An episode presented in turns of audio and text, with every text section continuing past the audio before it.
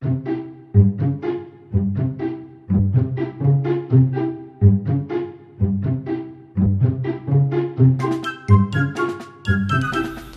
ตนิยายอมตะ ผลงานของปออินทราปาลิต ชุดสามเกอร์พลนิกรกิมหวนในตอนนี้ เสียงวนกับเจ้าแห้วเดินทางไปทำธุรกิจที่หาดใหญ่สงขลา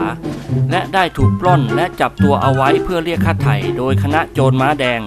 กลุ่มโจรที่มีอิทธิพลมากทางภาคใต้ โดยคิดว่าอาเซียเป็นหมูที่มาให้มันเชือด มีหรือที่คณะสามเกอจะยอม แผนการชิงตัวเสียงวนจึงเกิดขึ้นนำไปสู่การปิดตำนานคณะโจรที่เป็นที่หวาดหวั่นแก่สุจริตชนทุกคน เหตุการณ์จะสนุกสนานน่าสนใจเพียงใด ติดตามสดับตรับฟังได้ณบัดนี้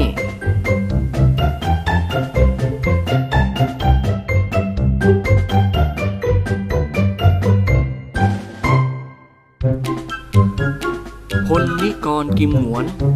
ตอน เสือทลายโจร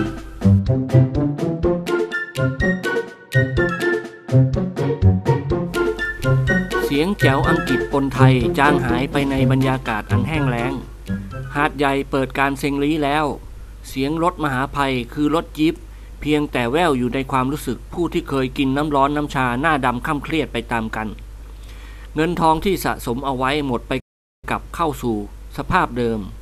สวมเสื้อผ้าขาดวิ่นเดินย่ำต๊อกซุ่มเสียงที่เคยอาจหารกลายเป็นเสียงแผ่วเบา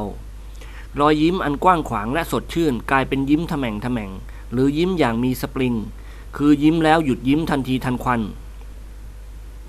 สตางและสตางเท่านั้นที่ทำให้คนใหญ่ยิ่ง หรือคนจ๋องจ๋องส่งความเป็นพวกกุ้ย และคนที่ไม่มีความรู้อะไรให้กลายเป็นเศรษฐีมีคนนับหน้าถือตา แต่แล้วสันติภาพก็ฉุดบุคคลเหล่านั้นตกต่ำลงไปอีกพวกผู้ดีพวกคนที่มีวิชาความรู้ประดับตน และคนที่มีความทุจริตธรรมกำลังรุ่งเรืองขึ้นตามลำดับ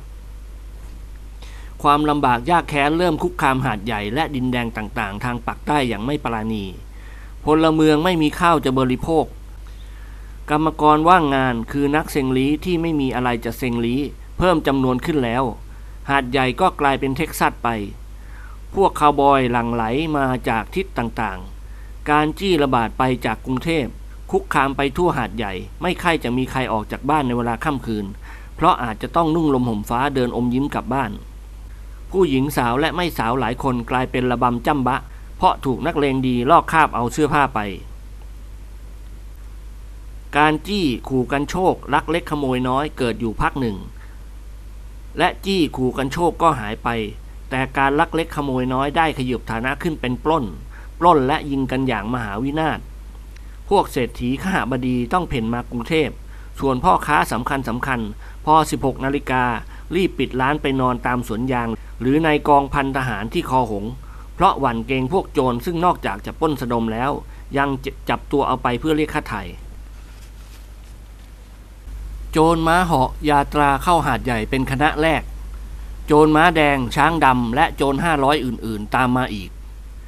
รถประจำทางหาดใหญ่สงขาถูกปล้นเนืองๆตำรวจถือคาบายและสเตนเดินพล่าน แต่ไม่ได้ยิงพวกโจรเพราะไม่รู้ว่าใครเป็นใคร เราจะได้เริ่มนิยายชุดสามเกอตอนเสือทลายโจรในตอนเย็นวันหนึ่ง ซึ่งฉากของเราเปิดขึ้นตามทางหลวงหาดใหญ่สงขลาระหว่างถนนหลวงตัดกับทางรถไฟ ซึ่งซ้ายมือเป็นภูเขาและขวามือเป็นป่าทึบและสวนยางพารารถยนต์โดยสารขนาดใหญ่คันหนึ่งแล่นมาจากสงขลาบ่ายหน้ามาหาดใหญ่ในอัตราความเร็ว 45 กิโลเมตร ชฟโรเลตคันนี้เป็นรถประจำทางแบบพิเศษ มีที่นั่งอย่างสุขสบายเบาะสปริงหุ้มหนัง chamois บรรทุกคนโดยสารได้ราว 20 คน โดยไม่ต้องเบียดเสียดกัน รถที่กล่าวนี้เป็นรถของบริษัทการบินไทยพาณิชย์จำกัด รับส่งคนโดยเฉพาะผู้ที่โดยสารเครื่องบินเมล์ของบริษัทมาลงสงขลา อาเสี่ยกิมหงวนมหาเศรษฐีแห่งประเทศไทย แต่งกายแบบสากล sharkskin สีเทา ผูกเน็คไทสีดำมีผ้าพันแขนทุก นั่งเคียงคู่กับเจ้าแห้วคนใช้คนสนิท ซึ่งอยู่ในเครื่องแต่งกายแบบนักตีกอล์ฟสวมหมวกแก๊ปเอียงกระเทเล่ มองดูผัดผาดราวกับลูกชายของท่านเจ้าคุณอะไรสักคนหนึ่ง บนตักของเจ้าแห้วมีกระเป๋าเดินทางหนึ่งใบ ซึ่งกระเป๋าใบนี้แหละเสียงหวนได้กำชับกำชาเจ้าแห้วให้รักษา ให้ระวังรักษาให้ยิ่งกว่าชีวิตสองบ่าวนายออกเดินทางจากดอนเมืองเมื่อตอนสายวันนี้ โดยเครื่องบินแบบดาโกมามุ่งตรงมาสงขลา พอลงจากเครื่องบินก็ขึ้นรถประจำทางมาหาดใหญ่ กิมหนวนตั้งใจจะมากว้านซื้อทองคำไปขายกรุงเทพ เพราะราคาทองที่หาดใหญ่ถูกกว่ากรุงเทพราว 70 บาทต่อน้ำหนัก 1 บาท เนื่องจากพลเมืองไม่มีเงินซื้อทองนั่นเอง กิมหนวนคุยจ้อมากับเจ้าแห้วตลอดทาง ผู้ที่อยู่ในรถล้วนแต่เป็นพ่อค้าขหบดีคนสำคัญทั้งนั้น มีเงินกันเป็นปิ๊บๆ พูดคุยกันเป็นเงินแสนเงินล้าน ครั้งหนึ่งรถยนต์กระดอนขึ้นทำให้กระเป๋าหนังซึ่งอยู่บนตักเจ้าแห้วหล่นเพลลงมาบนพื้นรถและถูกเท้าอาเซียอย่างถนัดใจ อุ้ย กิมหนวนร้องลั่น โอ้โถเว้ย เจ้าแห้วก้มตัวลงรีบพิ้วขึ้นมาวางบนตักตามเดิม รับประทานผมไม่ได้แกล้ง เสียงหวนหน้านิ้วคิ้วขมวด พูดเสียงกระซิบ เฮ้ย ระวังหน่อยสิเว้ย มือน่ะจับหูหิ้วเอาไว้ เงินตั้งห้าแสน แกงได้วางเงินนิดหน่อยหรือ หล่นลงมาถ้าบังเอิญฝากระเป๋ามันเปิดขึ้น ใครเขาเห็นข้าวมันจะเป็นภัยรู้ไหม เขายิ่งว่าพวกโจรปักใต้กำลังชุกชุม เจ้าแห้วหัวเราะ รับประทานผมกุ้มใจเต็มทน เกิดมาจากท้องพ่อเอ้ยท้องแม่ก็พึ่งคราวนี้แหละครับ ที่รับประทานได้เป็นผู้อารักขาเงินตั้งครึ่งล้าน ก็เพราะฉันรักและไว้ใจแกล่ะสิจำคำสั่งฉันไว้ แต่แกหายไม่เป็นไร อย่าให้เงินฉันหายกันแล้วกัน เจ้าแห้วนิ่งคิดครับ ตกลง แล้วเจ้าแห้วก็สะดุ้งโยงฮะเสียว่าอย่างไงนะครับ เสียงหวนอมยิ้ม ฉันว่าแกจะต้องรักษากระเป๋าใบนี้ให้เท่ากับว่ามันคือชีวิตของแก เจ้าแห้วถอนหายใจเฮือกใหญ่ อ่า พูดอย่างนี้รับประทานข้ออย่างชัวร์หน่อย ตะกี้อาเสียว่าตัวผมหายได้แต่เงินหายไม่ได้ ฟังทำแหม่งทำแหม่งชอบกล กิมหนวนจุปาก เออเบาๆเรื่องเงินเรื่องทอง อย่าพูดเอะอะไปน่ะ กระเป๋าของช่างน่ะ เจ้าแห้วชี้มือไปใต้ที่นั่ง เรียบร้อยแล้วครับ กิมหนวนมองตามสายตาเจ้าแห้ว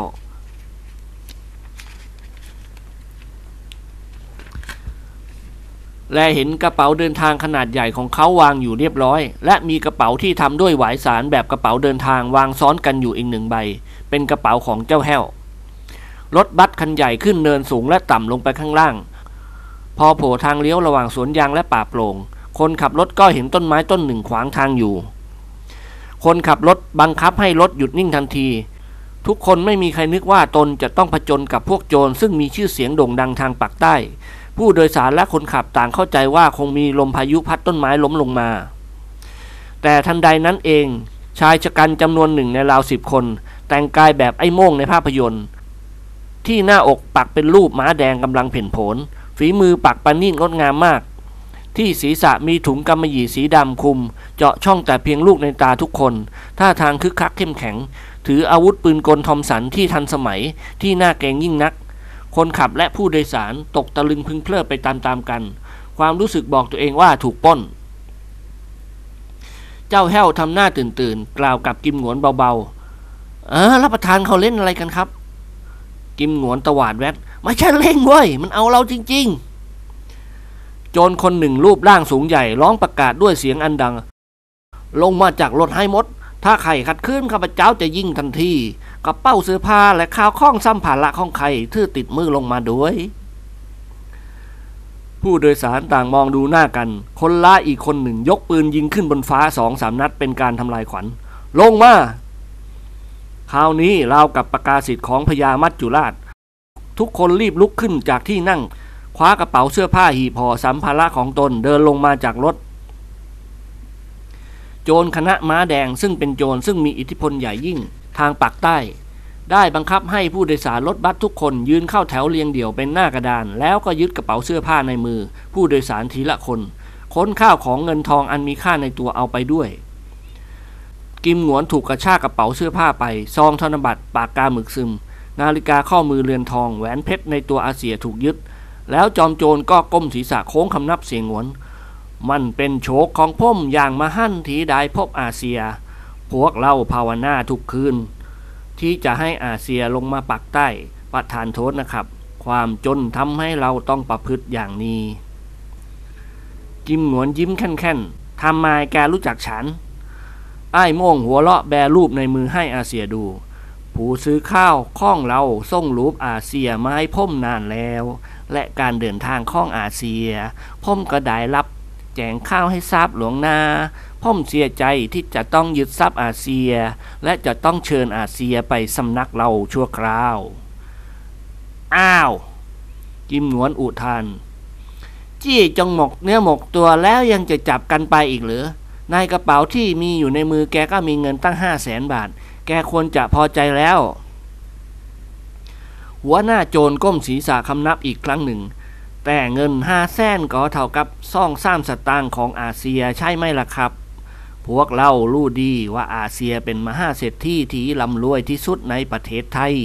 มีเงินตั้งหลายสิบล้าน ในระยะล่างสงคราม อาเซียก็มีการเซ็งลีกับกองทัพญี่ปุ่นได้กำไรไม่ต่ำกว่า 20 ล้าน ฉะนั้นพวกเราจะต้องข้อค้าไทยตัวอาเซีย 4 ล้านบาท กิมหงวนชักฉิว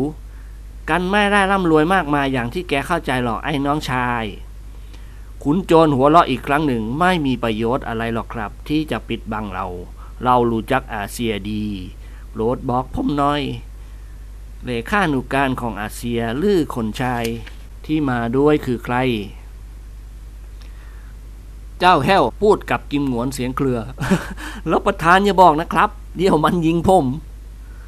จอมโจรระเบิดเสียงหัวเราะลั่น เปลี่ยนสายตามาที่เจ้าแห้ว ไอ้น้องชาย แกเป็นเลขานุการของอาเซียกิมง้วน ใช่ไหม เจ้าแห้วกืนน้ำลายเอื้อกปะปะปะเปล่าเปล่าเจ้าพี่โจรฉัน ฉันฉันไปเป็นคนใช้อาเซียท่าน คนชาย อืม พันพลื้อแต่งตัวพักภูมินัก เจ้าแห้วตอบเสียงละห้อย ข้างนอกสุกใสข้างในเป็นโพงเจ้าพี่โจรที่ปักใต้ไม่มีใครรู้จักฉัน ฉันก็แต่งตัวให้มันรูล่าหน่อย คนเขาไม่รู้ความจริง เขาจะได้คิดว่าฉันเป็นเจ้านายใหญ่โต โจรมองดูกระเป๋าหวายในมือเจ้าแห้วส่งกระเป๋าของแกมาให้ข้าเจ้าแห้วส่งให้โดยดี เออเอาไปเถอะพี่ชาย มีเสื้อขาดขาดอยู่สองตัว กางเกงขาสั้นปะจนไม่เห็นเนื้อเดิมสองตัว แล้วก็บ้องกัญชาอีกหนึ่งบ้อง รวมกันหมดทั้งกระเป๋าขายได้ราคาสามบาทสองสลึง หัวหน้าโจรม้าแดงผักกระเป๋าหวายที่เจ้าแห้วยื่นมาให้ ถ้าผ่านนั้นข้าไม่เอา กระเป๋าสับปะหลังเคใบนี้ มันบอกให้ฉันรู้ดีว่าในกระเป๋าคงไม่มีข้องมีค่าอะไร พูดจบโจรก็ค้นตามตัวเจ้าแห้ว แล้วยึดเอาธนบัตรปึกหนึ่งไป ต่อจากนั้นกิมหงวนก็ถูกมัดมือไขว้หลัง ตกเป็นเฉลยของโจรม้าแดง พวกคนใช้พวกคนโดยสารทั้งชายหญิงประวันพันใจไปตามกัน หัวหน้าโจรกล่าวกับผู้โดยสารทุกคนอย่างสุภาพพ่มเสียใจที่ได้กระทำต่อพวกท่านเช่นนี้โปรดเห็นใจเถอะครับ ทุกทุกฐานล้วนแต่มีท่านะสู้งเป็นพอค้าค้าบดีผู้มีเกียรติขาวข้อเงินทองของท่านที่เรายึดเอามา ไม่ได้ทำให้พวกท่านหล่มจมหรือสิ้นเนื้อประดาตัว นึกว่าบริจาคเป็นท่านให้กับพวกเราเถอะนะครับ เชิญขึ้นรถได้นอกจากอาเซียที่นับถือของผม คนขับรถและผู้โดยสารพากันย่อยๆ ขึ้นไปบนรถทุกคน ไม่สามารถจะป้องกันทรัพย์สมบัติของตนได้จำต้องเสียสละให้โจรรวมทั้งหมดทั้งเงินและข้าวของประมาณ 4 ล้านบาท ซึ่งเป็นการปล้นที่สะดวกสบายและชนะประวัติศาสตร์ บนถนนคงเหลือแต่ พวกโจรกับอาเสียกิมหนวนและเจ้าแห้ว หัวหน้าโจรพยักหน้ากับเจ้าแห้วแล้วพูดว่า ขึ้นรถสิฉันต้องการนายของแกคนเดียว แกหลีไปกรุงเทพเถอะ บอกคุณนวลละอ้อให้ลงมาหาดใหญ่นำเงินสี่ล้านบาทมาด้วย เมื่อคุณนวลละอ้อมาถึงหาดใหญ่และพักอยู่ที่ไหนฉันก็จะรู้เอง เพราะว่าฉันมีบริวารของฉันอยู่ที่หาดใหญ่ไม่ต่ำกว่า 20 คน เจ้าแห้วทำปากแบะยกมือเช็ดน้ำตาเอออาเซียครับโตไม่ควรลงมาปากใต้เลย อยู่ดีๆ แล้วประธานพาตัวมาให้พวกโจรห้าร้อยมันจับตัวเอาไปเป็นค่าไถ่ กิมหนวนพยายามปลอบใจตัวเองให้เข้มแข็งพูดกับเจ้าแห้วอย่างใจเย็น แกไม่ต้องวิตกเป็นทุกข์ถึงฉันให้มากเกินไป ฉันเสียทีเขาแล้วพวกโจรคงไม่ฆ่าฉันแน่นอน เพราะว่าเขาต้องการเงินค่าไถ่ตัวมากกว่าชีวิตฉัน แกรีบส่งข่าวไปทางบ้านกันแล้วกัน ให้นวลละออนำเงินสดสี่ล้านบาทมาถ่ายฉัน ช่างมันเถอะวะ นึกว่าให้ทานหมา เงินสี่ล้านบาทขนหน้าแข้งไม่ล่วงไปหรอกว่ะ เจ้าแห้วสะดุ้ง ถูกแล้วครับ รับประทานอาเซียมันได้เอาเงินผูกไว้ที่ขนน้าแข้งนี่ครับรับประทานผมเป็นน่วง เฮ้ย โจรคนหนึ่งตวาดแวดจี้ปืนกลมือทิ่มพรวดเข้าที่ท้องเจ้าแห้วโตเป็นควายแล้วยังจะร้องไห้อีกประเดี๋ยวพ่อยิงทิ้งเสือเลย ไปขึ้นไปบนรถ ฉันไม่เอากระเป๋าเสื้อผ้าของแกก็เป็นบุญหนักหนาแล้ว เจ้าแห้วเอตโลขึ้นบ้าง ก็เอาไปสิ มีแต่พักขี้ริ้ว แล้วเจ้าแห้วก็มองดูอาเซียด้วยแววตาหวยละห้อย อาเซียครับ รับประทานผมจะพักอยู่ที่หาดใหญ่นี่แหละครับ ผมจะโทรเลขไปกรุงเทพให้คุณนวลละออมารับศพอาเซีย กิมงวนสะดุ้งเฮือกรับตัวโว้ยไม่ใช่รับศพ เจ้าแห้วหัวเราะมองดูหน้าบุรุษร่างสูงใหญ่ ซึ่งเห็นแต่ลูกในตา พี่ชายเป็นหัวหน้าโจรใช่ไหม ถูกละข้าเป็นประมุขแห่งโจรมาแดง แก้รีบติดต่อไปทางคุณนวลละออเถอะ ถ้าภายในสิบวันนี้ไม่มีใครนำเงินสี่ล้านบาทมาไถ่ตัวอาเซีย ฉันจะตัดคออาเซียส่งไปให้คุณนวลละอ้อทางพัสดุไปรษณีย์เจ้าแห้วถอนหายใจหนักๆ มันจะแรงไปกระมังพี่ชาย เพียงแต่ตัดแขนหรือขาส่งไปก่อนก็ยังดี เพื่อคุณนวลวิ่งเต้นหาเงินไม่ทัน ขุนโจรหัวเราะเสียงกล้าวชาติรู้ดีว่าเงินสี่ล้านบาท สำหรับคุณนวลละอ้อไม่ใช่เงินมากมายอะไร เส้นเช็คแกรกเดียวเท่านั้น แกไม่ต้องผูดหมาขึ้นไปนั่งบนรถเร็ว เจ้าแห้วยิ้มแห้งๆ ขอดูหน้านิดได้ไหมพี่ชาย ทะลึ่ง เจ้าแห้วค้อนขวับ ถือกระเป๋าหวายเดินขึ้นไปบนรถ ผู้โดยสารทุกคนและคนขับนั่งนิ่งเฉยเหมือนรูปหุ่น ปืนกลมือ ปืนกลมือหลายกระบอกถูกจ้องมาที่รถ ทุกๆคนสิ้นเนื้อประดาตัวแล้ว เหลือเสื้อผ้าที่สวมติดตัวเท่านั้น สุภาพสตรีคนหนึ่งนั่งร้องไห้สะอึกสะอื้นเสียดายเครื่องเพชรอันมีค่าของหล่อน สมุนหมู่หนึ่งได้รับคำสั่งจากหัวหน้าให้ช่วยกันยกต้นไม้ที่ขวางทางออก แล้วประมุขแห่งโจรม้าแดงก็ร้องบอกคนขับรถด้วยเสียงเด็ดขาดนำรถออกเดินทางต่อไป พอสิ้นคำสั่งขุนโจร เครื่องยนต์ถูกสตาร์ทขึ้น รถบัสของบริษัทการบินไทยพาณิชย์จำกัด ออกแล่นไปจากที่นั่นทันที พวกโจรยิงปืนกลและโห่ร้องกันสนั่นวันไหวนำกระเป๋าเสื้อผ้าและทรัพย์สมบัติของผู้โดยสาร พร้อมด้วยกิมหงวนเชลยของมันบุกเข้าไปในป่า การป้นอย่างอาจหาญใช้เวลาปฏิบัติงานราวสิบนาที และเป็นไปโดยสวัสดิภาพ ยังความเศร้าโศกเสียใจและเคียดแค้นให้แก่บรรดาเจ้าทรัพย์ทุกๆคน บ้านพัชราพร เช้าวันนั้นในราว8นาฬิกา คณะพักสีสหายนั่งรับประทานอาหาร และสนทนากันเงียบๆ และอยู่กันพร้อมหน้าขาดอาเซียกิมหงวนไปเพียงคนเดียว คุณหญิงวาดมีกิริยาเหงาหงอยผิดปกติ จนกระทั่งเจ้าคุณสังเกตเห็นจึงกล่าวถามขึ้น เป็นอะไรไปหรือคุณหญิง ฉันรู้สึกว่าวันนี้ตื่นนอนแล้วเธอเข่งขึมไป คุณหญิงวาดถอนหายใจหนักๆ ดิฉันฝันไม่ค่อยดีค่ะ ทุกคนมองดูคุณหญิงทันที ฝันว่ายังไง เจ้าคุณปัจจนึกถาม ฝันว่ามีพญานกตัวหนึ่งบินมาเกาะหลังคาบ้านเราค่ะ นกอะไรคะประภาถามยิ้มยิ้มนกตะกรุมแม่ภาพลนิกรกับด็อกเตอร์ดิเรกมองดูหน้ากันแล้วหัวเราะสองเจ้าคุณมองดูหน้าคุณหญิงวาดอย่างเคืองๆเอออย่าเล่าเลยคุณหญิง เจ้าคุณประสิทธิ์พูดเสียงดุดุฝันตะบักตะบวยบ้าบอไม่ได้ความ คุณหญิงขมวดคิ้วย่น เอ๊ะท่านนี่ชอบกลดิฉันฝันจริง ๆ นะ ไม่ใช่แกล้งฝัน แล้วท่านก็มองดูนวลละอออาใจไม่ค่อยดีเลย รู้สึกเป็นห่วงพะงวนมาก นวลละออหน้าจ่อยเล่าเล่าให้จบสิคะคุณอา นกตะกุมนะมันเป็นยังไง หนูไม่รู้จัก คุณหญิงวาดหัวเราะเสอจริงเชียวยายนวลเนี่ย แกน่ะเคยเห็นนกกระสาไหม เคยเห็นค่ะ แต่เห็นในหนัง นั่นแหละ นกตะกุมกับนกกระสามันก็ไม่ผิดกันเท่าไหร่หรอก แต่นกตะกุมเนี่ยมันหัวล้าน นี่นี่นี่เหมือนอย่างคุณอาของแกสองคนนี่แหละ เจ้าคุณประสิทธิ์มองดูเจ้าคุณปัจจนึก เฮ้ย ออกไปนอกห้องหรือเรา คืนอยู่นี่มันมีเรื่องแน่ คุณหญิงวาดเล่าความฝันให้นวลละออฟังต่อไปนกตะกุมตัวนั้นน่ะมันขาบช้างตัวหนึ่งบินมาเกาะหลังคาตึกเรา พองวนเขาคว้าปืนออกมาจะยิงนก พอยกปืนกันมาทับ นกตะกุมมันก็บินลงมาจิกตีพองวนแล้วข้าประพองวนไป ตายแล้วป้าภัยร้องลั่นข้าไปทางไหนคะโถป่านนี้มันกินฉันแล้วก็ไม่รู้ เจ้าคุณปัจจนึกยกมือเขกศีรษะประภัยดังเป๊กว้ายประภัยส่งเสียงแหลม คุณพ่อหรอกเลยคะ ใจหายหมดเลย นึกว่านกตะกุมมันจิกหนูเสียอีก อืม เจ้าคุณปัจจนึกกลาง อย่ากระเซ้านะเว้ยประภัย เดี๋ยวพ่อก็จะเตะแกเขาให้หรอก นิกรทำตาเขียวทันที อ้าวทำไมพูดอย่างนั้นล่ะครับ เมียผมเป็นลูกมีพ่อมีแม่เหมือนกัน ลองหน่อยเถอะหน้าหืนเตะเมียผมเข้าแล้วก็ชิบหายเลย ไม่เชื่อก็ลองดู ผมเป็นผัวแท้ๆผมยังไม่เคยตบตี รักยิ่งกว่าดวงใจจะนั่งจะนอนคอยปัดยุงปัดแมงวันให้ ลิ้นไม่ให้ไตไล่ไม่ให้ตอมช้าๆคุณพ่อเป็นอะไรจะมาเตะเมียผม เจ้าคุณปัจจนึกหน้าแดงก่ำไอ้กอนทำไมครับถามจริง ๆ เถอะเมียแกน่ะลูกใครวะ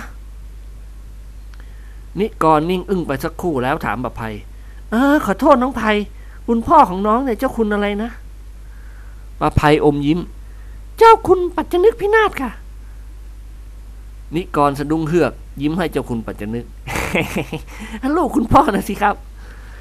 ก็แล้วทำไมข้าจะตบตีลูกข้าไม่ได้ข้าอุ้มท้องของข้ามานะโว้ยข้าเบ่งของข้าออกมาเหนื่อยแทบตายกว่าจะหลุดออกมาได้ ทุกๆคนหัวเราะครืนประไพยกมือลูบคลำท้องท่านเจ้าคุณปัจจนึกแล้วพูดยิ้มยิ้มหนูอยู่ในท้องคุณพ่อเหรอคะ เออถือว่าด็อกเตอร์ดิเรกหัวเราะก๊าก เป็นแปลก It is wonderful ผู้ชายมีท้อง ทะลึ่ง เจ้าคุณปัจจนึกตวาดแว้ดขณะนั้นบังตาประตูห้องได้ถูกผลักออกเบาๆ ละม่อมพาตัวเดินเข้ามาในห้อง มือถือถาดเงินเล็กๆ บนถาดมีโทรเลขหนึ่งฉบับ สาวใช้ทรุดตัวลงนั่งคุกเข่า และยังไม่ทันจะพูดว่าอะไรด็อกเตอร์ดิเรกก็เอื้อมมือหยิบโทรเลขอ่อโทรเลขมาถึงใคร เออ ถึงคุณนวลค่ะ ดิเลกหัวเราะพูดกับคณะพักของเขา ต้องเป็นโทรศัพท์ของเจ้าหวน แน่ๆเลย และก็คงไม่มีอะไร นอกจากกลัวว่าเมียจะเป็นห่วง เลยบอกมาว่าถึงหัดใหญ่แล้วโดยสวัสดิภาพ นวลละออยิ้มให้นายแพทย์หนุ่ม คุณหมออ่านดูสิคะ ดิเลกโบกมือให้สาวใช้ออกไปได้ จัดแจงฉีกกระดาษกลางออกคลี่แบบฟอร์มโทรเลขของกรมไปรษณีย์ออกอ่านข้อความในนั้น อ่านจบดิเลกก็สะดุ้งเฮือกใบหน้าซีดเผือดกลืนน้ำลายเอื้อกพับโทรเลขแล้วยกมือขวาจับหน้าอกตัวเอง My God อะไรกันคะหมอ นวลละออถามโดยเร็ว นายแพทย์หนุ่มฝืนหัวเราะเออคุณนวลกำลังมีโชคดีครับ นวลละออทำหน้าชอบกล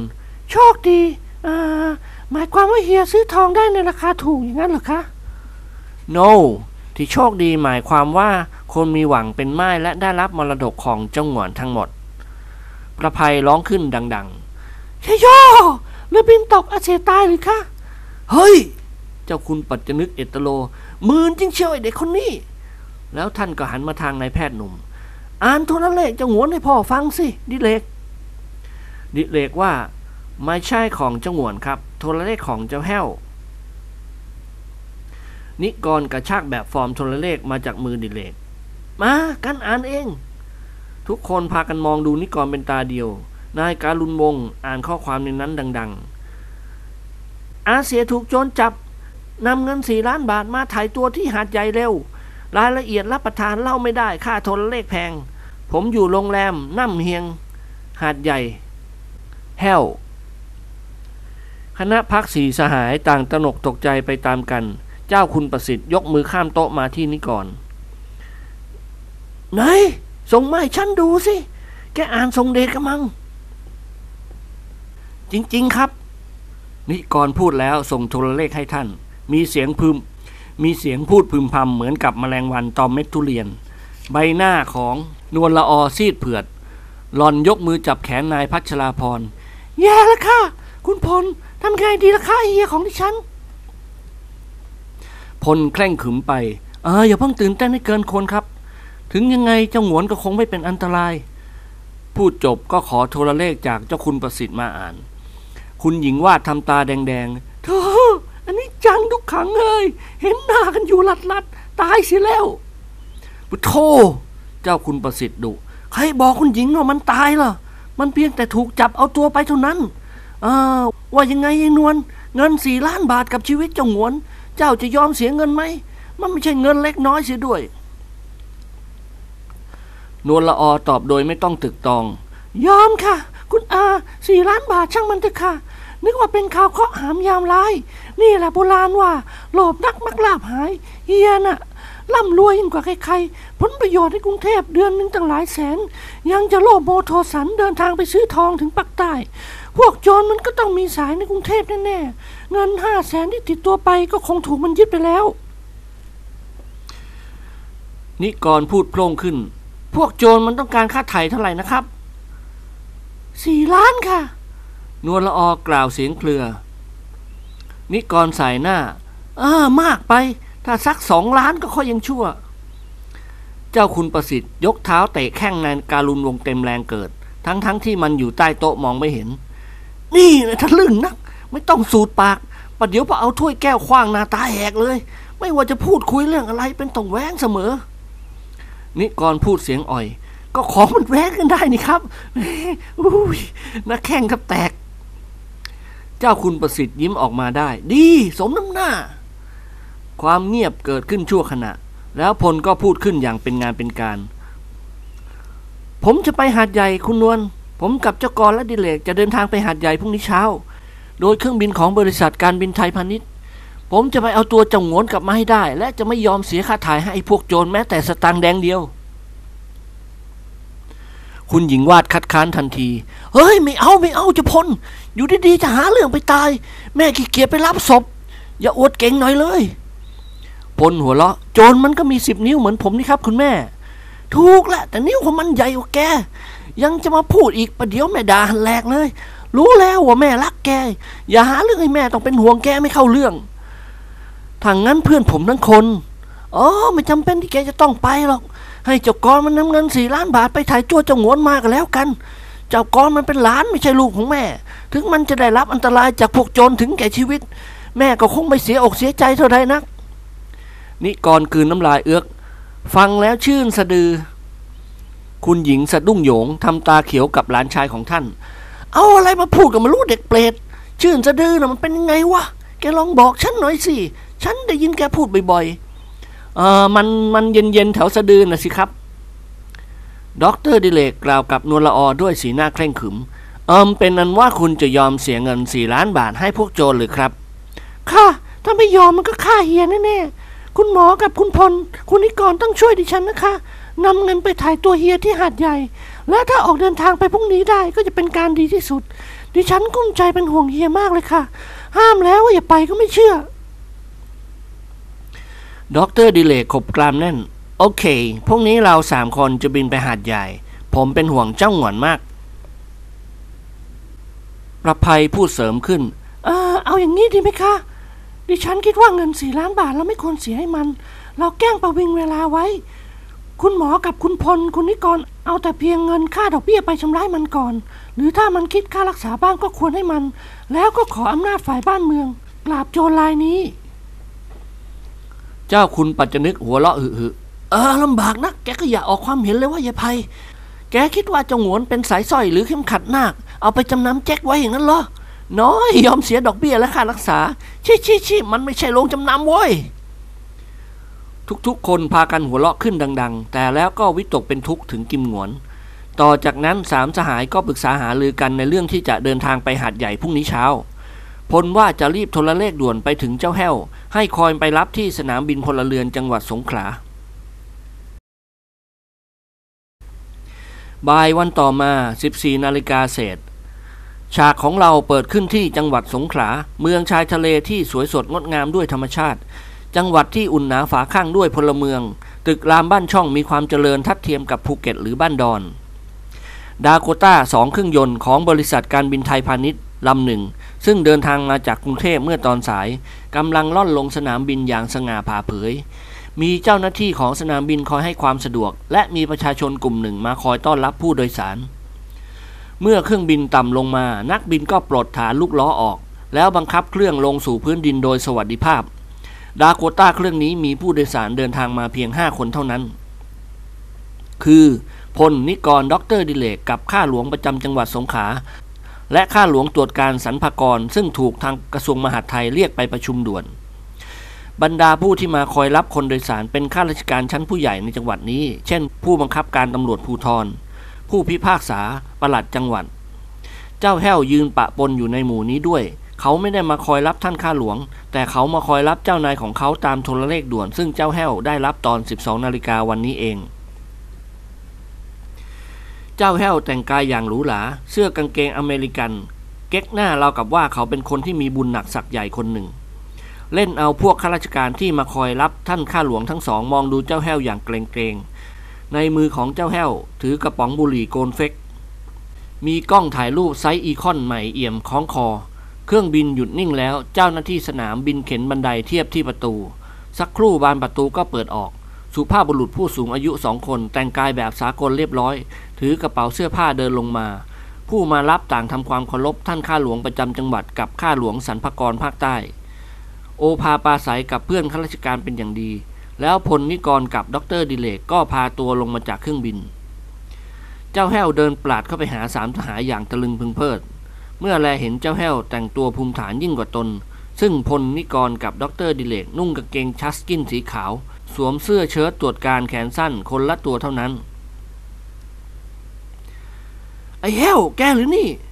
พลถามเสียงหนักๆ เจ้าแห้วอมยิ้ม รับประทานผมขี้ข้าคุณไงครับดรดิเลกหัวละกากเออแกทำตัวราวกับเจ้านรสิงห์สุริยาวตาร มหาเล็กของท่านมหาราชาองค์หนึ่งซึ่งชอบแต่งตัวหรูหรายิ่งกว่าพระองค์ เจ้าแห้วยิ้มแป้น เอออย่าเอ็ดไปครับประเดี๋ยวคนเหล่านั้นเขาจะมารับประทาน รู้ว่าผมเป็นขี้ข้าของพวกคุณ รับประทานเสียเหลี่ยม พลว่าอย่าเพิ่งพูดถึงเจ้าหงวน ไหนล่ะรถยนต์ที่ฉันสั่งให้แกจ้างมาเป็นพิเศษ โน่นครับ จอดอยู่นั่นสามสหายเดินเข้าไปหาท่านข้าหลวงทั้งสอง ซึ่งเป็นเพื่อนร่วมทางต่างปิดบังความจริงในเรื่องกิมหงวน ท่านข้าหลวงจึงเข้าใจว่าสามเกอเป็นพ่อค้าไทยเดินทางมาหาดใหญ่กับผมกราบลาใต้เท้าแล้วครับ พลพูดยิ้มยิ้ม ท่านข้าหลวงประจำจังหวัดมองดูสามสหายด้วยความพอใจ เออไปพักที่บ้านผมก่อนสิคุณ ผมจะได้จัดอาหารว่างให้คุณรับประทานเสียก่อน พลเรียนท่านอย่างนอบน้อม เออ เป็นพระคุณอย่างยิ่งเชียวครับ เรามีธุระร้อนมากจะต้องรีบไปถึงหาดใหญ่โดยเร็วที่สุด ท่านข้าหลวงสรรพกรพูดเสริมขึ้นว่า เอาไว้ไปพรุ่งนี้เช้าก็ได้นี่ครับ รถเก๋งผมก็มี ผมจะให้เด็กไปส่ง อยากให้พวกคุณไปพักที่บ้านผมสักคืน และผมจะพาคุณไปเที่ยวทะเลสาบด็อกเตอร์ดิเรกกล่าวขึ้นบ้างเออเอาไว้เราเสร็จธุระทางหาดใหญ่เสียก่อนเถอะครับ เราจะมาเยี่ยมใต้เท้าทั้งสองก่อนที่เราจะบินกลับกรุงเทพกราบลาละครับ รถยนต์ของผมจอดคอยอยู่แล้ว ต่างคนต่างกระพุ่มมือไหว้ท่านผู้ใหญ่และท่านข้าหลวงทั้งสอง ก็ยื่นมือให้สามสหายจับ ต่อจากนั้นเจ้าแห้วก็พาเจ้านายของเขาไปขึ้นรถบัสประจำทาง เจ้าแห้วเช่ามาเป็นพิเศษ ทั้งสี่คนขึ้นไปนั่งบนรถเรียบร้อย พร้อมด้วยกระเป๋าเสื้อผ้า คนขับไรแห้ว รับประทานไม่มีหรอกครับ ผมขับมาเอง ผมเช่าเขาสามร้อยบาท และเอาเงินสดวางไว้เป็นประกันอีกหนึ่งหมื่นบาท เขาเลยยอมให้รถคันนี้มา นิกรว่า แกชักจะตลกมากเกินไปแล้วโว้ย หน้าอย่างแกจะมีเงินตั้งหมื่นบาทเชียวเหรอ เจ้าแห้วหัวเราะ สตาร์ทเครื่องเข้าเกียร์นำรถสองแถวออกแล่นไปจากสนามบิน อย่าว่าแต่หมื่นบาทเลยครับ ผมมีตั้งสี่ห้าแสน สามสหายลืมตาโพลงฮ่าด็อกเตอร์ดิเรกอุทาน ฝรั่งไม่เชื่อเว้ยแกไปเอาเงินมาจากไหน เจ้าแห้วอมยิ้ม รับประทานเงินของอาเสี่ยที่ติดตัวมาอย่างไรล่ะครับ ไอ้แห้วพลร้องเสียงดัง ๆ เล่าเรื่องเจ้าหงวนให้ฉันฟังเดี๋ยวนี้ แกหมายความว่าเงินห้าแสนของเจ้าหงวน พวกโจรเอาไปไม่ได้อย่างนั้นเหรอ รับประทานถูกแล้วครับ ผมจะเรียนให้ทราบ วานนี้เวลาราวบ่ายสองโมงครึ่ง ผมกับอาเซียและผู้โดยสารเครื่องบิน ได้มาถึงสนามบินนี้แล้ว ขึ้นรถโดยสารของสนามบินหาดใหญ่ รับประทานใกล้จะถึงหาดใหญ่อยู่แล้ว เราถูกโจรป้น มันเอาต้นไม้ขวางทางไว้ พอรถหยุดไอ้โจรคณะม้าแดงก็ตูกันออกมา เอาปืนขู่บังคับให้ทุกคนลงจากรถ นิกรยกมือตบศีรษะเจ้าแห้ว ไม่ต้องเดี๋ยวหน้ามาทางนี้เว้ยประเดี๋ยวรถมันจะคว่ำเจ้าแห้วหัวเราะแล้วเล่าต่อไป รับประทานมันรู้ดีว่าอาเซียเป็นใคร พวกโจรม้าแดงแต่งตัวเหมือนไอ้โม่งครับ มีปืนกลมือรับประทานมันยึดกระเป๋าเสื้อผ้าเข้าของเดินทางของผู้โดยสารไปหมด แล้วมันก็พาอาเซียหลบหนีเข้าป่าไป พลกล่าวถามโดยเร็ว เงินห้าแสนที่เจ้าหงวนนำติดตัวมาทำไมไม่ถูกยึด รับประทานเป็นเพราะความเฉลียวฉลาดของผมครับ เงินห้าแสนอาเซียเอาใส่ไว้ในกระเป๋าเดินทางใบหนึ่ง แต่ขณะที่เครื่องบินบินอยู่บนอากาศ ใกล้จะถึงส่งขาอาเซียแกนอนหลับ รับประทานผมก็เอาธนบัตรทั้งหมดมาใส่ไว้ในกระเป๋าเดินทางโกโลโกโซของผม รับประทานกระเป๋าสารด้วยหวายครับ เมื่อพวกโจรค้นและยึดทรัพย์ผม บอกมันว่ารับประทานผมเป็นขี้ข้าของอาเซีย มีแต่เสื้อผ้าเก่าๆติดตัวมาสองสาชุด เมื่ออยากได้ก็เอาไป รับประทานทำใจดีสู้เสือไปงั้นละครับ ไอ้พวกโจรเห็นกระเป๋ากำไอ้พวกโจรเห็นกระเป๋ากำค่ำค่า ก็ไม่ได้ยึดเอาไปเงินห้าแสนบาทจึงยังอยู่ที่ผมสามสหายยิ้มแป้นไปตามกัน เออ แกรอบคอบดีมาก พลชมคนรับใช้ของเขา รับประทานมันนึกสังหรณ์ใจนะครับ ดิเลกถามว่า เอิมแล้วเดี๋ยวนี้เงินห้าแสนบาทอยู่ไหน ตายฮะนึกก่อนอุทาน ดันทิ้งไว้ได้ เงินตั้งสี่ห้าแสนป่านนี้หายเฉยแล้วก็ไม่รู้รับประทานเย็นใจเถอะครับ เงินนั้นปลอดภัยแล้ว รับประทานผมใส่กุญแจกระเป๋าเรียบร้อย ฝากเจ๊กผู้จัดการไว้ โกหกเขาว่าในกระเป๋าบรรจุตัวอย่างแร่ดีบุก พลรู้สึกรักใคร่พอใจเจ้าแห้วยิ่งขึ้นไปอีก ความดีของแกที่ป้องกันเงินห้าแสนไว้ได้ในคราวนี้ ทำให้ฉันพอใจแกขึ้นอีกมาก อย่างนี้สิวะถึงจะเรียกว่าแกเป็นคนใช้ที่ซื่อตรงจงรักภักดี เอาเหอะฉันจะให้ค่าน้ำชาแกสักสิบบาท เจ้าแห้วหยุดยิ้มทันทีทันควัน รับประทานลำบากนักก็อย่าให้เลยครับ ตั้งสิบบาทขี้เกียจใช้มันมากนักพลหัวเราะ เดี๋ยวเตะตกรถเลยด็อกเตอร์ดิเรกกล่าวถามเจ้าแห้วบ้างเอ่อพวกโจรมันพูดอะไรกับแกบ้างก่อนที่มันจะพาหงวนไป รับประทานพูดกันหลายคำครับ นายแพทย์หนุ่มยกมือเกาศีรษะอ่ารู้แล้วเว้ย มันพูดว่ายังไงบ้างล่ะ อ๋อ รับประทานมันสั่งให้ผมส่งข่าวให้คุณนวลละอทราบครับ เพื่อนำเงิน 4 ล้านบาทมาไถ่อาเซียภายใน 10 วัน ไม่อย่างนั้นมันจะตัดคออาเซียส่งไปให้ รับประทานคุณนวลให้เงินมาเรียบร้อยแล้วไม่ใช่หรือครับ ดิเลกสันศีรษะ no เราสามคนได้ตกลงกันแล้วว่าเราจะไม่ยอมเสียค่าถ่ายเลย และเราจะต้องทลายซ่องโจรช้างดำนี้ให้ได้ เจ้าแห้วสะดุ้งเฮือกรับประทานม้าแดงครับ ไม่ใช่ช้างดำด็อกเตอร์นรงฤทธิ์หัวเราะ แต่แล้วเขากลับพยักพเยิดให้พลมองดูนิกร ซึ่งกำลังนั่งหลับตา อ้าปากหวอน้ำลายไหลยืด นานๆทีก็เคี้ยวปากจั๊บจั๊บเฮ้ยพลตะโกนกรอกแก้วหูนิกร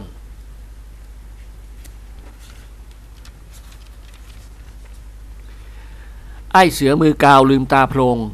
เลื่อนตัวจากม้านั่งลงมานั่งบนพื้นรถ แล้วเอนกายลงนอนไม่สนใจกับสิ่งใดทั้งนั้น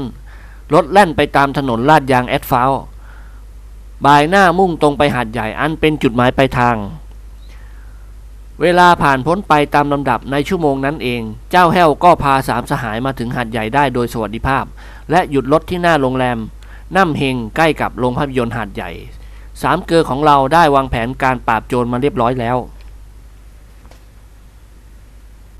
ตอนหัวค่ำคืนวันนั้นเอง พลนิกรกับด็อกเตอร์ดิเรกและเจ้าแห้ว ก็ปรากฏตัวอยู่ที่ร้านกาแฟแห่งหนึ่ง ทั้งสี่คนแต่งกายด้วยเสื้อผ้าอเมริกันทั้งชุด หาดใหญ่เงียบเหงาผิดกว่าแต่ก่อนมาก ตามถนนหนทางมีโปลิสนอกฟอร์มในฟอร์ม และสารวัตรทหารสะพายปืนคาร์ไบน์เดินเตร่ไปมา ร้านค้าใหญ่ ๆ ปิดหมดแล้ว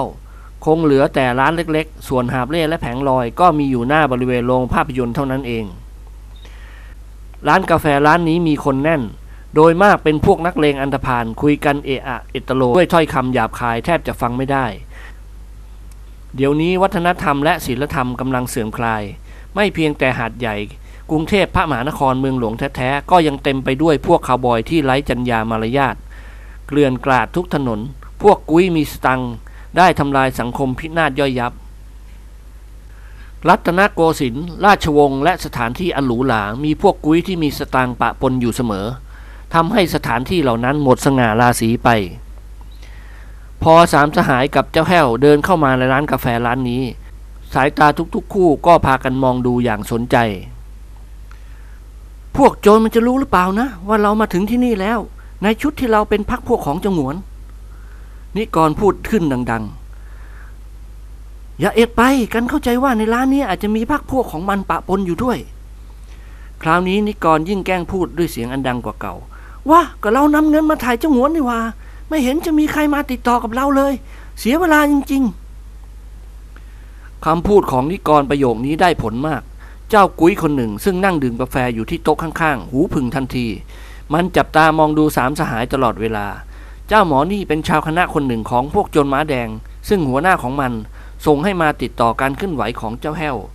มันลุกขึ้นจากโต๊ะเดินเข้ามาหาสามสหายและเจ้าแห้วทันที สมุนโจรก้มศีรษะเล็กน้อยพูดกับดรดิเลก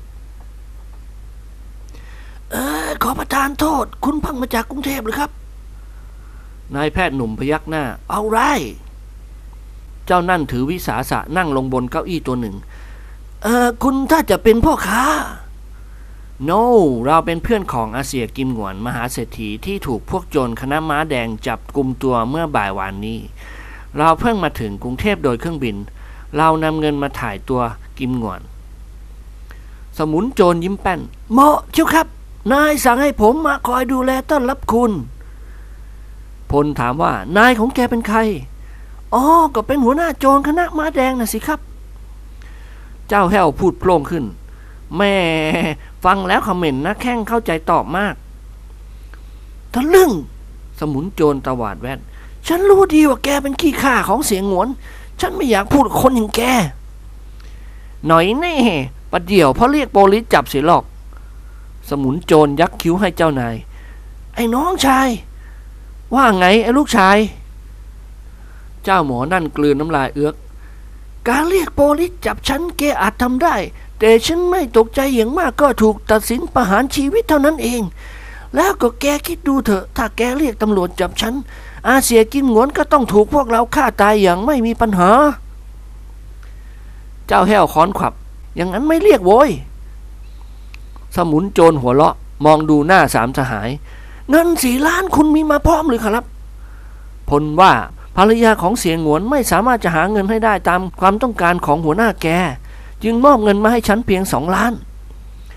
แล้วเงินอยู่ที่ไหนล่ะครับ มันถามโดยเร็ว เสียใจที่ฉันตอบแกไม่ได้ แต่ว่ามันอยู่ในที่ที่ปลอดภัยแล้ว เดี๋ยวนี้ฉันอยากพบนายของแก เพื่อทำความปณีประนอมขอลดหย่อนค่าไถ่ลงบ้าง ฉันจะพบนายแกได้ที่ไหนเมื่อไหร่สมุนโจรนิ่งอึ้งไปสักครู่ เออ ผมจะต้องไปถามนายดูก่อน เอาอย่างนี้ก็แล้วกันครับ พวกคุณรอผมอยู่ที่นี่สักครึ่งชั่วโมง ว้า นิกรคลาง นี่มันตั้งสองทุ่มแล้ว รออีกตั้งครึ่งชั่วโมง ฉันก็ง่วงนอนตายห่าด็อกเตอร์ดิเรกยกฝ่ามือผลักหน้านายการุณวงศ์เต็มแรง มันไส้ว่อยเห็นแกนอนเฉยจริง ๆ นิกรยิ้มแห้งๆ ไม่ได้เห็นแกนอนหรอก แต่มันง่วงนอนพลกล่าวกับสมุนโจร ไป กันจะคอยแกที่นี่ สมุนโจรยิ้มให้สามทหาย ลุกขึ้นเดินออกไปจากร้านกาแฟทันที พอร่างของมันรับตาพลก็พูดกับเพื่อนเกอของเขาเอ้ยดิเลกแกกับเจ้ากรและเจ้าแห้ว เตรียมตัวได้แล้ว คืนนี้เราอาจจะต้องเสี่ยงชีวิตทำลายพวกโจรคณะนี้ เพื่อช่วยเพื่อนของเราและเพื่อความสวัสดิภาพของชาวหาดใหญ่ แกกับกรและเจ้าแห้วออกไปก่อนซุ่มอยู่แถวหน้าร้านกาแฟนี้ ถ้าลูกน้องของไอหัวหน้าโจรกลับมาจับตัวกันไป แกสองคนจะต้องสะกดรอยตามไปโดยไม่ให้ใครรู้ ตามใจให้ถึงลังของมัน เจ้าแห้วทำหน้าเบ้รับประทานเสื้อผ้าเข้าของที่โรงแรมมีอยู่มาก ผมกลับไปเฝ้าห้องไม่ดีหรือครับ พลหัวเราะ แกกลับไปก็ได้ แต่ว่าฉันเสียใจที่จะบอกแกว่า กัญชาของแกที่แกหั่นใส่กระป๋องบุหรี่ไว้ ฉันแอบเททิ้งหมดแล้ว เจ้าแห้วใจหายว่าโมโหโทโสเกิดขึ้นทันที เขาขบกรามแน่น คุณขยี้ว่าใจผมเสียแล้ว อืม ดีแล้วครับ รับประทานผมยอมตาย ไม่มีกัญชาสูบผมไปยิงกับพวกโจรดีกว่า ถุย นิกรร้องลั่น พอรู้ว่าเจ้าผลอากัญชาเททิ้ง ชักในตาขวาง โถไอเวนเจ้าแห้วฝืนหัวเราะ รับประทานกว่าจะถึงกรุงเทพ ผมคงลงแดงตายแน่โธ่กัญชามันหาซื้อได้ง่ายที่ไหน พลจุปากดุเจ้าแห้วให้สงบปากเสียง แล้วพูดกับนายแพทย์หนุ่ม ปืนพกของแกล่ะ ดิเลกยกมือตบพุง อยู่ลูกระเบิดมือของกัน ก็เอาติดกระเป๋ามาสองลูก ดีแล้วแกกับเจ้ากอและเจ้าแห้วพากันออกไปจากร้านนี้เถอะ ดิเลกว่า เออไม่เหมาะหรอกพร ไอ้นั่นกลับมาเห็นแกอยู่คนเดียวมันอาจจะสงสัย กันเชื่อว่าเจ้าหัวหน้าโจรมันคงไม่ยอมให้เราไปพบทั้งสี่คนนี่หรอก มันต้องให้ไปเพียงคนเดียว แกไปก็แล้วกัน ส่วนกันสามคนจะสะกดรอยตามไป กันเตรียมตัวพร้อมแล้วที่จะบุกโจรคณะนี้ คอยดูหมอดิเรกบ้างฮ่าฮ่าโจรที่อินเดียเก่งกว่านี้กันอย่างประจนมาแล้ววิ่งเสียหางจุกตูดไปตามกัน นิกรขมวดคิ้วย่น พวกโจรน่ะเหรอ ดิเรกสั่นศีรษะ no หมาน่ะ โจรมันมีหางที่ไหนกัน ไอ้เซ่อ นายการุณวงหัวเราะ ตลกก็ไม่บอก เอา้าจี้เอวนิดหน่อยจะได้หัวเราะ พูดจบเขาก็ยกมือจี้เอวตัวเองแล้วหัวเราะไปมา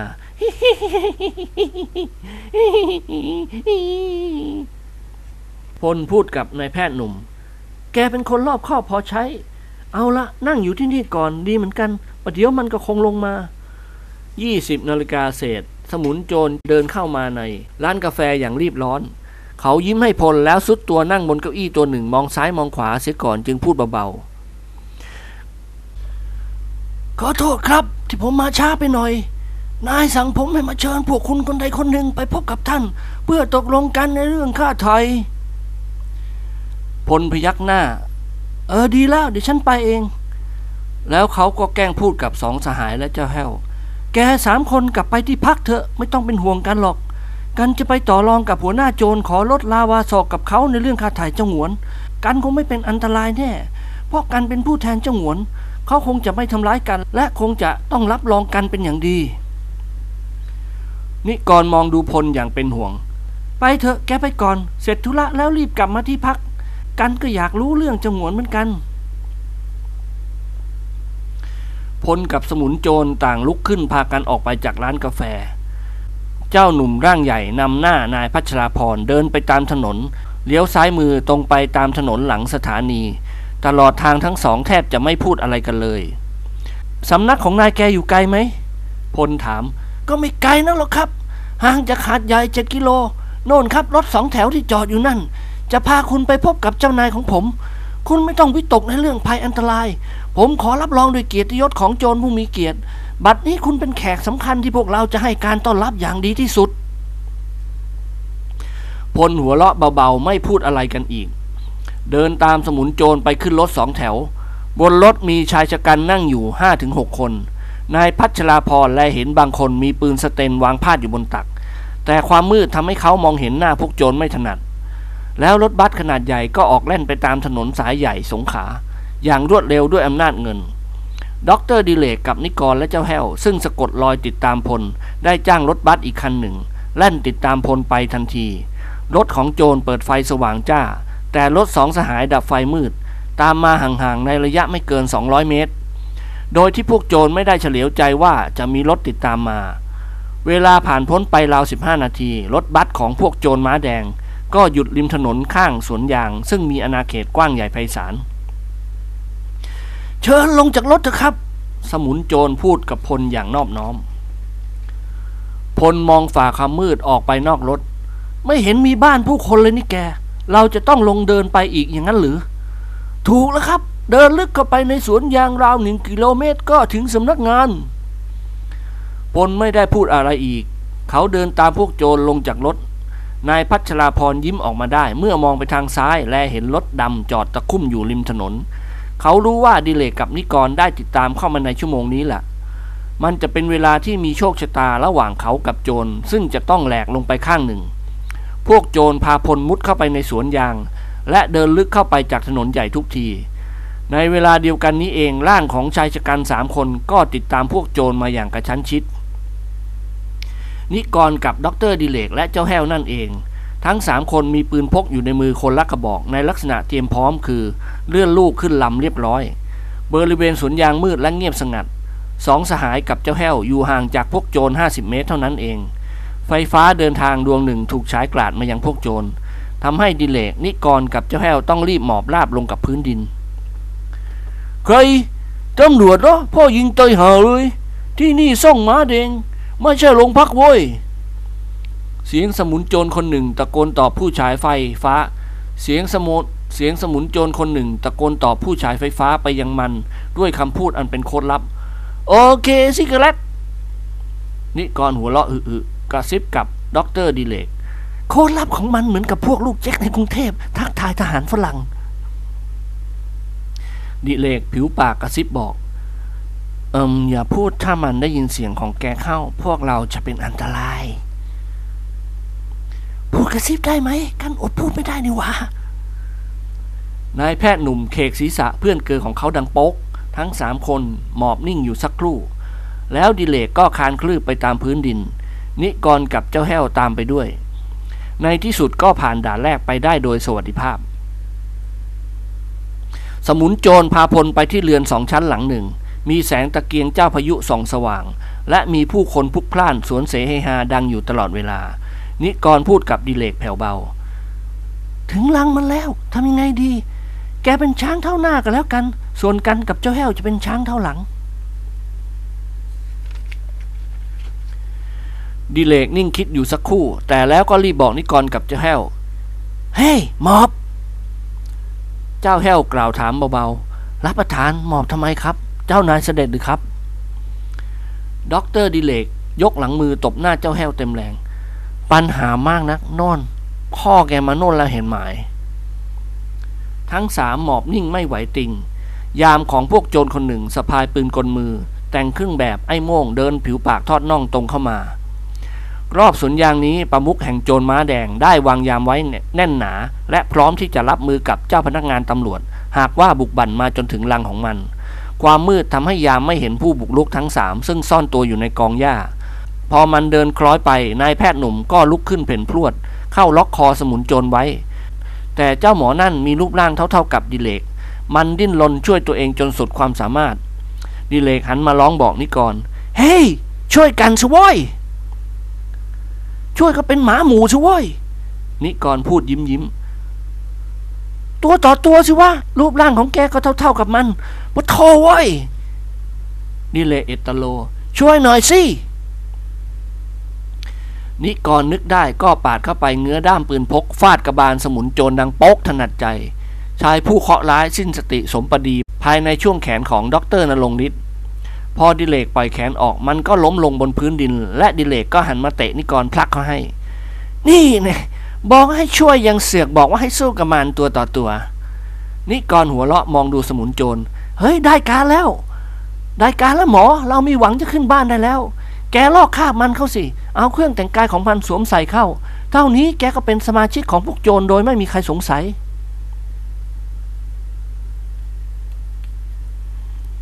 ดิเลกพยักหน้าช้าๆ เอาได้ เพราะกันคิดอย่างนี้ กันจึงเล่นงานเจ้าหมอนี่ แต่ว่าเราจะต้องหาเหยื่ออีกสองคน เพื่อเอาเครื่องแต่งตัวของมันให้แกกับเจ้าแห้ว พูดพลางก้มลงลอกคาบเจ้าโจรหนุ่ม อีกสักครู่ขุนโจรก็เหลือแต่กางเกงลิงตัวเดียว แต่ถึงกระนั้นเจ้าแห้วก็พยายามที่จะเปลื้องกางเกงลิงตัวนี้เพื่อยึดไว้ นิกรกล่าวห้ามเพราะเห็นว่ามันออกจะจ้ำบ้าเกินไป ขณะนี้คณะด็อกเตอร์ดิเรกณรงค์ฤทธิ์ได้แต่งแบบไอ้โม่งอย่างรัดกุมสะพายปืนสเตนอย่างสง่าผ่าเผย ทั้งสามช่วยกันหามร่างของโจรหนุ่มทิ้งลงไปในท้องร่องตื้นๆ ดิเรกนิกรพูดยิ้มยิ้มกันกับเจ้าแห้วจะซุ่มอยู่ที่นี่แหละ แกเดินไปที่เรือนนั่นหลอกลวงเอาพวกไอ้โม่งมาให้เราเลี้ยพระสักคนสองคนได้ไหม ไม่ต้องพูดอะไรหรอก ทำกริยาบุยใบายแล้ววิ่งมาทางนี้ ก็คงจะติดตามแกมาเอง แต่อย่าพามาเกินสองนะเว้ยมันจะบ้อมเราแย่ พูดจบเขาก็เดินตรงไปที่ซ่องของโจรม้าแดง ซึ่งเป็นโจรที่มีอิทธิพลใหญ่ยิ่งที่สุดทางปากใต้ มีแผนการใหญ่โตมีสาขาตามจังหวัดต่างๆ ยะลาปัตตานีสุราษฎร์ธานีและนครศรีธรรมราช บรรดาพ่อค้าพาณิชย์ต่างประหวั่นพรั่นใจไปตามกัน อีกสักครู่ด็อกเตอร์ดิเรกก็เดินนำหน้าพาสมุนโจรสองคนตรงมาที่นิกรกับเจ้าแห้วซุ่มอยู่ ทั้งสองคนถือไม้คนละดุ้นไอ้ไล่กันวะโจรคนหนึ่งพูดขึ้นดัง ๆ เองไปถึงก็สะกิดเรียกข้าสองคนไม่ทันจะบอกเล่าเก้าสิบให้รู้เรื่อง ก็วิ่งอกตั้งพาข้ามานี่โปลิสหรือผีวะ ถ้าโปลิสข้าจะได้เล่นงานด้วยคาใบ ถ้าเป็นผีจะได้วิ่งหนีด็อกเตอร์ดิเรกจุปาก ทันใดนั้นนิกรกับเจ้าแห้วย่องเข้ามาข้างหลังโจรทั้งสองเงื้อท่อนไม้ขึ้นสุดแขน ฟาดลงกลางกระบาลโจรทันทีโพลเพลโอ้ย สมุนโจรทั้งสอง ยืนหลับตาอมยิ้มซวนเซไปมาแล้วล้มฟุบลงบนพื้นดิน นิกรยกมือปิดปากหัวเราะตีเบาๆเท่านั้นม่องเท่งเลยเร็วเว้ยแห้วจัดแจงจำแรงแปลงกายเป็นโจรห้าร้อยเดี๋ยวนี้ คืนนี้ถ้าเราช่วยเจ้างวนออกจากซ่องโจรไม่ได้ เราก็ควรตายเสียดีกว่า โดยไม่รอช้านิกรกับเจ้าแห้วช่วยกันลอกคาบโจรทั้งสอง แล้วแต่งตัวเป็นโจรโดยเร็ว ไม่ถึง 5 นาที นิกรกับเจ้าแห้วก็อยู่ในเครื่องแบบ ชาวคณะโจรม้าแดงอย่างครบ มีปืนสะพายบ่าคนละกระบอกเช่นเดียวกับดิเลก ทั้งสามคนเดินตรงมาที่สำนักงานจอมโจรแล้วพากันขึ้นบันไดไปบนเรือน พวกโจรซึ่งมีถุงคลุมหน้านั่งจับกลุ่มสนทนากันอยู่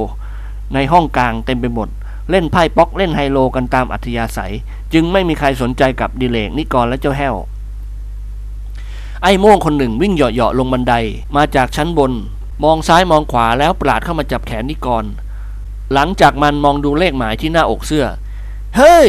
นายบอให้เองขึ้นไปห้าเดี๋ยวนี้ นิกรใจเต้นแรงพยักหน้าหงึกงึกพาตัวขึ้นบันไดไปชั้นบน เขาแลเห็นแสงตะเกียงเจ้าพายุส่องสว่างมาจากห้องห้องหนึ่ง ก็เข้าใจว่าเป็นห้องของหัวหน้าโจร จึงพาตัวเดินเข้าไป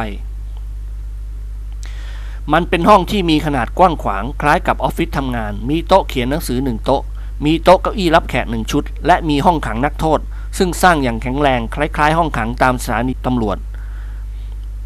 กิมหงวนปรากฏตัวอยู่ในห้องขัง ยืนเกาะซี่ลูกกง มองดูพลเจรจากับประมุขแห่งโจรม้าแดง ซึ่งแต่งกายแบบไอ้โมงปักตาม้าลำพองด้วยไหมสีแดง และมีเลขหมายหนึ่งขนาดใหญ่ มองเห็นชัดอยู่ เหมือนตัวม้า เบื้องหลังของจอมโจรมีไอ้โม่งหนึ่งคน ยืนกอดอกทำหน้าที่เป็นองครักษ์นิกรหยุดยืนอยู่กลางห้องมือของเขาถือปืนสเตน ก่อนที่จอมโจรจะพูดอะไรกับเขา นิกรก็ยกสเตนขึ้นประทับด้วยการตัดสินใจอันห้าวหาญของเขา ยกมือขึ้น ทุกๆคนที่อยู่ในห้องตกตะลึงไปตามกัน นิกรถอยหลังออกมาใช้มือปิดบานประตูใส่กรไว้ ประมุขแห่งคณะโจรม้าแดงจ้องตาเขม็งมองดูนายการุณวงอย่างแปลกใจ ไอ้ชด มึงไม่ข้ามว่าอะไร มึงทรยศต่อกูหรือนิกรหัวเราะเสียงก้าวข้าไม่ใช่ไอ้ชดและไม่ใช่ลูกน้องของเอง ยกมือขึ้น ไอ้เป็ดที่ยืนอยู่ข้างหลังนั่นด้วย จิมหงวนจำเสียงนิกรได้ก็กระโดดตัวลอยชัยโยกองไว้ไขกุญแจห้องขังเร็วพลผุดลุกขึ้นยืน ยึดปืนพกของจอมโจรที่อยู่ในซองทั้งสองกระบอกออกมาถือไว้ แล้วยึดปืนคาไบซึ่งสะพายอยู่บนบ่าขององครักษ์ขุนโจรออกมาได้ เสียงหวนร้องบอกพลกุญแจห้องขังอยู่ในลิ้นชักโต๊ะไว้แล้วแล้วไขทีอย่าออกจากตารางเต็มทนแล้วร้ายที่สุดม้าแดงมันก็เสียท่าคณะช้างดำอยู่พ่อละมึงถึงทีพ่อบ้างละสำคัญนะไม่ต้องทำมาหาแหลกคอยแต่จับคนเอามาเรียกค่าไถ่พลรีบเดินไปที่โต๊ะเขียนหนังสือดึงลิ้นชักกลางออก หยิบพวงกุญแจเดินมาที่ห้องขัง ไขกุญแจเปิดประตูห้องขังออก อาเสียกระโจนพรวดกอดคอพลจูบพลเสียหลายฟอดไอ้เพื่อนยากการไล่รับอิสระภาพพ่อแกดิเลกับเจ้าแห้วมาด้วยหรือเปล่า พลหัวเราะมันอยู่ข้างล่าง อย่าเพิ่งซักถามอะไรเลย พูดจบพลก็เดินเข้ามาหาประมุขของจอมโจรเขายกมือตบหน้าเสือร้ายและพูดยิ้มยิ้มแกคงไม่อยากตายไม่ใช่เหรอ ถ้าอย่างนั้นเปิดหน้าแกฉันดูเดี๋ยวนี้ กันอยากเห็นหน้าแก จอมโจรยืนนิ่งเฉย พลจิ้มปากกระบอก คอรีวอเวอร์ แนบเอวมันแล้วออกคำสั่งเด็ดขาด ถ้าไม่เปิดกันจะยิงแกเดี๋ยวนี้ หัวหน้าโจรไม่มีทางจะขัดขืนได้ จึงถอดถุงกำมะหยี่สีดำออก พลนิกรกิมหงวนต่างแลเห็นใบหน้าของโจรอย่างถนัดชัดเจน มันเป็นชายกลางคนอายุในราว 40 ปี รูปร่างสูงโปร่งพอกับกิมหงวน ไว้หนวดเส้นเล็ก ๆ ใบหน้าเหี้ยมเกรียม กิมหงวนหัวเราะหึ่ๆ ไงไอ้โม่องกังเสียใจในโชคร้ายของแก แกคิดจับตัวฉันมาเรียกค่าไถ่เท่ากับแกหาความเดือดร้อนให้ตัวเอง อ่า เหลียวนี้กันต้องการเครื่องแบบของแก ซึ่งกันจะเป็นตัวแกบ้างล่ะ ส่วนเสื้อผ้าของกังกันจะให้แกนุ่ง แล้วถอดออกมา อย่าดื้อ ขึงชักช้าพ่อยิงลูกในตาหลุกเลย ขุนโจรสิ้นท่าแล้ว ปืนพกสองกระบอกและปืนกลมืออีกกระบอกหนึ่ง จ้องตรงมาที่ระดับหน้าอกมัน ดังนั้นมันจึงจำใจต้องลอกคราบ อีกสิบนาทีต่อมา จอมโจรซึ่งอยู่ในเสื้อกางเกงของกิมหงวนก็ถูกมัดมือไขว้หลังด้วยเชือกเส้นเล็กๆ มีผ้าเช็ดหน้าปิดปาก และมีผ้าม้วนกลมๆยัดไว้ในปาก ส่วนกิมหงวนอยู่ในเครื่องแบบประมุขแห่งจอมโจรรูปร่างของเขาขนาดเดียวกับนายโจรคนนี้ สมุนโจรซึ่งเป็นองครักษ์ถูกอุดปาก มัดมือมัดหน้าและถูกหามไปไว้ในห้องขังพลยิ้มกับเพื่อนเกอของเขา ไปไว้ยพวกเรา เจ้าหวน ต้องเอ็กท่าทางให้สมกับที่แกเป็นตัวนายโจรอย่าให้มันสงสัยได้ และถ้าไม่จำเป็น ก็อย่าพูดอะไรเป็นอันขาด ให้ไอ้โม่งกรเป็นคนพูดแทนแก พูดจบพลก็ยกผ้าปูโต๊ะคุมศีรษะนายโจร ผูกชายของมันไว้ทางท้ายทอย จอมโจรหมดอิสรภาพแล้ว จะร้องก็ร้องไม่ค่อยออก เพราะมีผ้าอุดอยู่ในปาก กิมหงวนกระชากแขนจอมโจรพาเดินออกไปจากห้อง นิกรถือปืนกลมือเดินเคียงข้างอาเซีย ส่วนพลเดินตามหลัง เสียงสวนเสเฮฮาของเหล่าโจรห้าร้อยหยุดชะงักทันที นิกรพูดขึ้นดัง ๆ ไปกับเจ้านายว้ยพวกเราท่านจะพาเสียงหวนไปมอบให้ผู้แทนอาเซีย ยื่นหมูยื่นแมวกับเงินสี่ล้านบาท นายให้พวกเราทุกคนตามท่านไป มีเสียงจอกแจ๊กจอแจดังขึ้นไอ้โม่งด็อกเตอร์ดิเรกกับไอ้โม่งเจ้าแห้วรู้ทันทีว่าพรรคพวกของเขาได้ชัยชนะอย่างงดงาม ทั้งสองพาตัวเดินเข้ามาหา แต่พลถลึงตามิให้พูดอะไร ถึงดิเรกกับเจ้าแห้วอยู่ในเครื่องแบบไอ้โม่งพลก็จำได้ พวกโจรมองดูเสี่ยหงวน และนายของมันทุกคนเข้าใจว่าอาเสี่ยเป็นนายของมัน และจอมโจรคืออาเสียกิมหวน ทุกคนต่างลุกขึ้นเดินตามเจ้านายออกไป ผ่านบริเวณสวนยางอันกว้างขวาง จนกระทั่งออกมานอกถนนใหญ่ พวกสมุนโจรก็หารู้สึกไม่ว่า บัดนี้พวกตนได้ตกเป็นเฉลยสีสหายแล้ว อาเซียกิมหงวนวางท่าอย่างสง่าผ่าเผยสมกับเป็นนายโจร ถือปืนสเตน ซึ่งแย่งเอามาจากสมุนโจรคนหนึ่ง รถบัสขนาดใหญ่ของพวกโจรยังคงจอดอยู่ริมถนนหน้าสวนยาง เพื่อคอยรับผู้แทนกิมหงวนไปส่งหาดใหญ่ หลังจากเจรจาสองต่อสองกับหัวหน้าโจรเรียบร้อยแล้ว คนขับรถซึ่งเป็นสมุนโจรนั่งสับประงกอยู่ พอได้ยินเสียงคนพูดกันเขาก็ลุกขึ้น นิกรร้องบอกพวกโจร เฮ้ย ขึ้นรถเว้ยอ่าเอ็งหลีกไปข้าขับเอง เจ้าคนรถขยบที่ให้ เออ เจ้านายของเรานำเฉลยไปไหนวะ